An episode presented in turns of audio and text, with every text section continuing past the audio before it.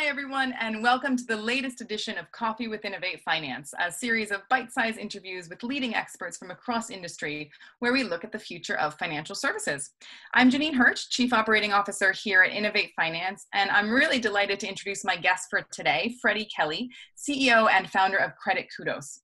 Credit Kudos is a regulated credit reference agency using data from borrowers to measure risk through open banking and PSD2, enabling lenders to redefine their overall lending strategies and approaches. Now, Freddie is an experienced professional within the fintech community and also a longtime member of Innovate Finance, so it's my real pleasure that he has found the time to join us today. So, Freddie, thank you so much for being here. Not at all. Thank you for having me. I think to kick things off, it would be great if you could tell us just a bit more about Credit Kudos and how it all began back in 2015. Yeah, absolutely. So, as you say, uh, we set out trying to disrupt and change the model of credit scoring or credit referencing. Um, so, if you don't know what that is, basically, whenever you apply for a financial product, so typically a loan or a credit card or even an overdraft or something like that, um, the bank or lender will will use one of um, three companies um, that exist in the UK and the US to a, a judge whether you're creditworthy and whether you can afford to repay and are likely to pay back the money. Um, and essentially, the the model of, of sort of how this works under the hood hasn't really changed in a very long time. And so we saw a really big opportunity with things like PSD2 that you mentioned and open banking coming into uh, sort of fruition to invent a more effective, more transparent, and more consumer centric way of uh, performing that credit check. And that's what Credit Kudos is. Great. And I think impressively, you recently completed a 5 million Series A, and which isn't an easy feat in the midst of COVID 19. Can you tell us a bit more about how your upcoming plans have changed uh, now that you've raised this additional capital? Yeah, so we, we were um, fortunate to, to be sort of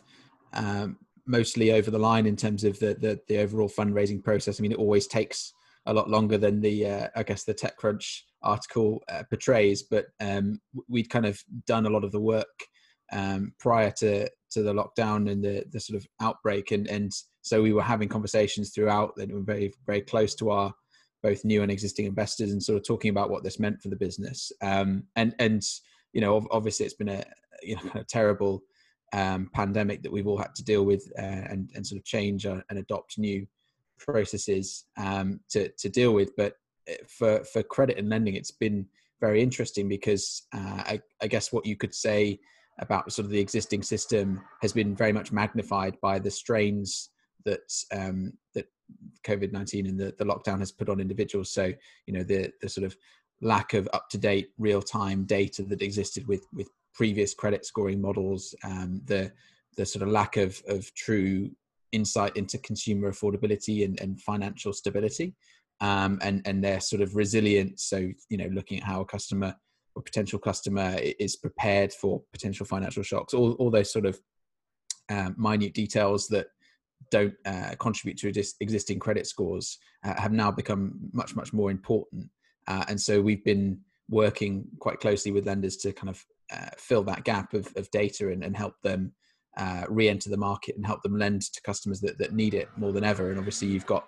uh, government-backed initiatives like um, the CBILS and bounce-back loan schemes that are injecting capital into small businesses and, and small enterprises. Um, and you've got you know consumers on on furlough and things like that. So the ability for lenders to kind of navigate all of those changes and, and still provide products without just sort of kind of going uh, retracting from the market, which is what you know historically happened in, in kind of previous financial crises, has been has been really great to see, and it's been a real proof point for our business. So we've certainly adjusted around product uh, and, and fulfilling that need, and then also all the kind of uh, practicalities that you, would imagine going with being locked down. So you know having the team fully remote, which fortunately we're we kind of was something we did already and uh, sort of uh, on a weekly basis. So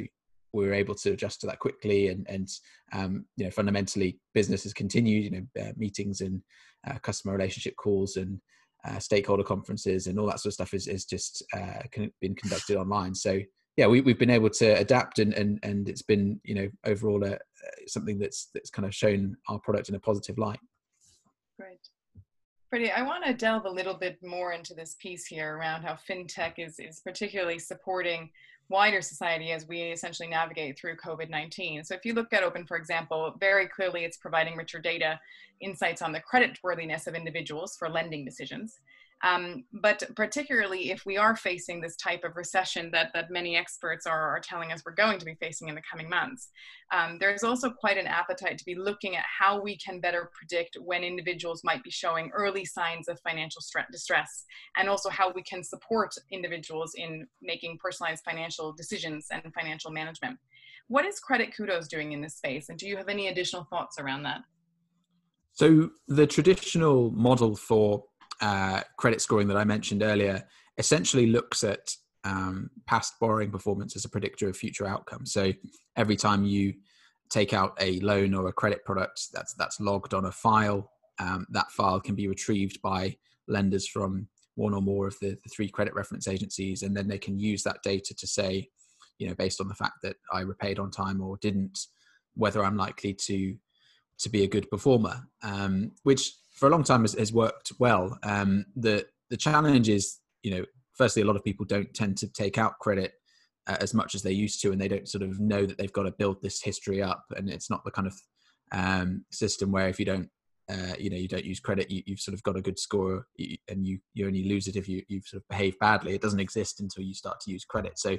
there are a lot of people that are, are missed for for reasons like that, and, and also various various other things. So what we do in, instead um, of just looking solely at, at, the sort of past borrowing data is we take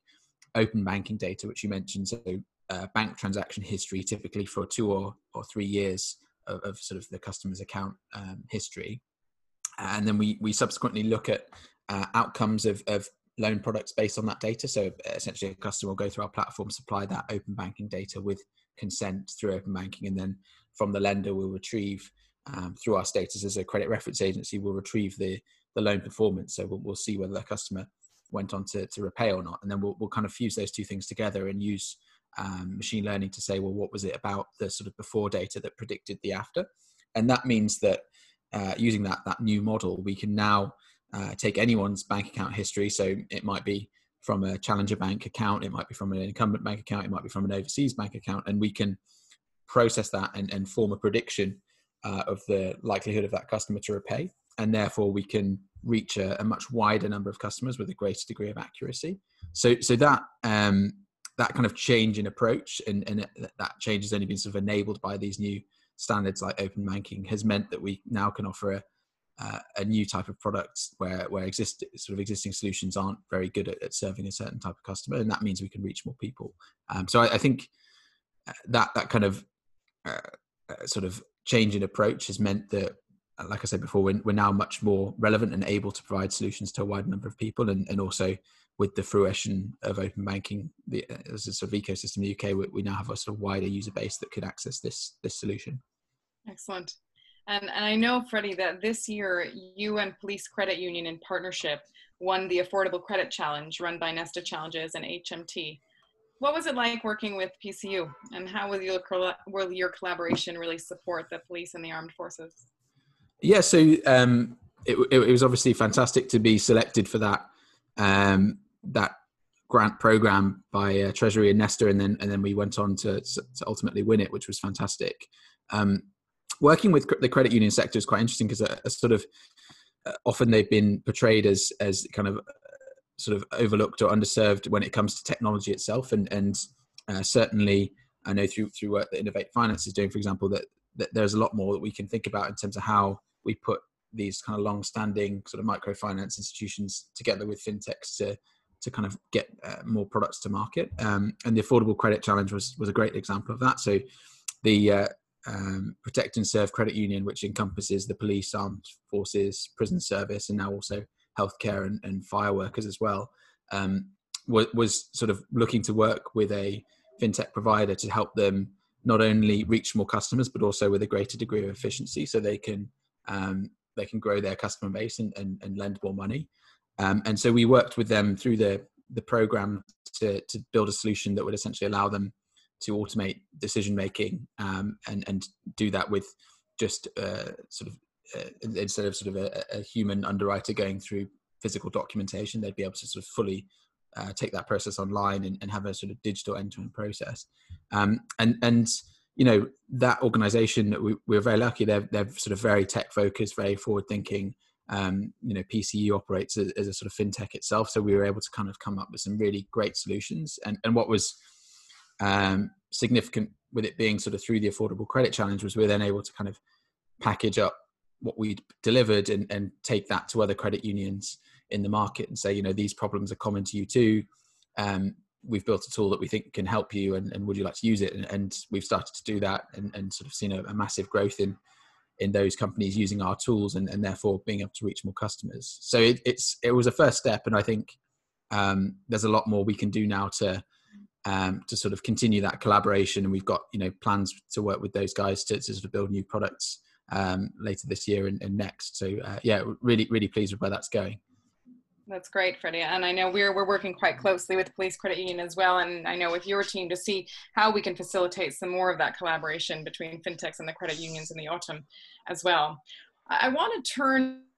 a little bit and look at the sort of overarching impact that COVID 19 has had on the wider fintech ecosystem here in the UK. I mean, do you feel that enough has been done to really support the fintech and the innovation community since COVID first essentially kicked off a few months back? Or is there more that needs to be done to ensure we make it out through to the other side? I think, um, I think honestly, uh, yes, like uh, uh it's, it's been really good to see um, not just government but also regulators. I think you know the the FCA's response has been um, really quite impressive in, in, terms of the speed and, and quality of, of, of changes and, and, interventions that they've um, they've put in place since the the pandemic and the lockdown, and, and similarly um, government initiatives, particularly th- things like the Future Fund. Um, you know, I, I, think that, that that's kind of a, a great a great example of, of not only um, you know helping companies that are sort of not inside the realm of, of the CBILS or the, the kind of loan schemes that we, we talked about before, but also, um, you know, for the government to kind of take a stake in, in what will ultimately be some great high growth businesses. Um, and it's also, you know, off the back of that, uh, we've seen some really big uh, fintech investment rounds in the last couple of weeks. And I think, uh, I think that the, the future fund, although perhaps, you know, not involved with many of those has sort of, um, kind of helped restart the momentum of investing and, and um, that has sort of led to you know, more confidence and therefore more more greater sort of later stage rounds and things like that. So um, yeah, I, I, I, think it's really good um, what's happened in terms of you know making the best out of what, what's a terrible situation. And um, as I said before, you know we we as a business having raised money at the start of this lockdown um, have seen sort of some of the trends in the conversations that we were having when we were fundraising being replicated in, in I know in, in some other investment rounds and you know the the classic fintech mantra of taking you know offline paper based in person processes to a digital um, online streamlined journey um, you know that that sort of need has has only grown now that we're all stuck inside. So the the, the need for what what we're providing as a fintech community is is, is magnified. So I, I think you know it's, it's a great time to be investing in fintech companies and and i think that you know what the the government interventions have allowed allowed us to see is, is you know not just big companies taking investment but also you know smaller sort of um, early stage seed companies that perhaps would have not been able to continue be able to kind of raise a, a you know a sort of interim amount of funding to get to the next uh, sort of milestone in their business which is good. Yeah freddie we're hearing very similar sentiment across the system. Uh, we just launched our investment report on the first half of 2020, um, where we saw about 1.8 million US dollars invested into UK fintech. Now that's about a 39% drop on what was invested in the same time last year in 2019, but it's actually a 22% ju uh, jump in what was invested in the second half of 2019. So again, I think there, there's there's some scope for some optimism, even though it's going to be a very difficult um, difficult time going forward for any business and for any sector. So Freddie, we've spoken a lot on these podcasts about leadership in the face of the crisis. And I think particularly from someone like you who who's had such strong experience in building a, building a company uh, that's really making a difference uh, to individuals and, and, to wider society, I'm quite keen to hear from you uh, what you think is the most important about being a leader uh, during a time like COVID-19, or what are some of the, the learnings that you've, you've dealt with and trying to part to your team? Well, that's a that's a very flattering description. I'm not sure I'm entirely worthy of all of that, but uh, uh I, I, think um, it's it's a really uh, difficult and, and, sort of thought provoking question because um, it is harder to spot um, you know problems or challenges potentially when when when everyone's sort of remote working and you've got you know a, a variety of different personalities that work in different ways. Um, not to mention kind of new people entering that that environment um, and, and just sort of keeping people motivated and, and feeling they're sort of part of a coherent group um, is really important and, and, it needs to be sort of a more high touch process because that kind of stuff doesn't happen through osmosis in the office at the moment. So um, we, we've been doing a lot to kind of just keep people engaged, having more sort of regular FaceTime, um, structured communication. So I think one of the mistakes that um, companies are, are perhaps making in, in sort of light of, of COVID is just sort of assuming that everyone being on laptops and having Slack and whatever else is is the same as being in the office and you know we can just chat through problems all the time and have more meetings. And and actually what you need is is people to kind of uh, make synchronous communication right rather than uh, sorry no make make asynchronous communication rather than synchronous communication. So rather than just sort of typing on chat they, they need to sort of sit down write their thoughts down construct um, documents and, and, share them with people and, and, sort of share knowledge through written words so that that, that stuff's uh, recorded. And i think um, that that's really important that we've sort of invested in, in building those internal knowledge bases so people that do join the company kind of know what's going on and can understand things. Um, i think in sort of raw leadership term uh, sort of raw leadership traits I, I i'd be hard pushed to say exactly what what we've sort of been doing differently. I think um, being very vocal about everything that, that's going on, you know, transparency, transparency from sort of top to bottom in, in terms of what this means for the business, what we're doing, how we're responding, you know, how this changes our forecasts, our projections, um, what you know, what we're likely to see before the end of the year, and um, sort of being just very uh, communicative about all those things and, and giving people um, different different sort of channels by which they can kind of give feedback and ask questions and and be assured about these things is is is really important. So I yeah, kind of obvious, but um, I think that's the the main thing to remember is that you know people express themselves in different ways, and and you need to kind of have an outlet for everyone to kind of make sure that they're all um, feeling happy and, and motivated and and you know um, coping as we we kind of navigate this all together. Absolutely, words to live by huh? on that end. Great. Freddie, thank you so much uh, for joining us for the Innovate Finance podcast. And once again, thank you, listeners, for tuning into us today. So please look out for upcoming episodes and follow us on Twitter and LinkedIn for more on our forthcoming events and programs. As always, until next time, please stay safe and stay well and speak soon.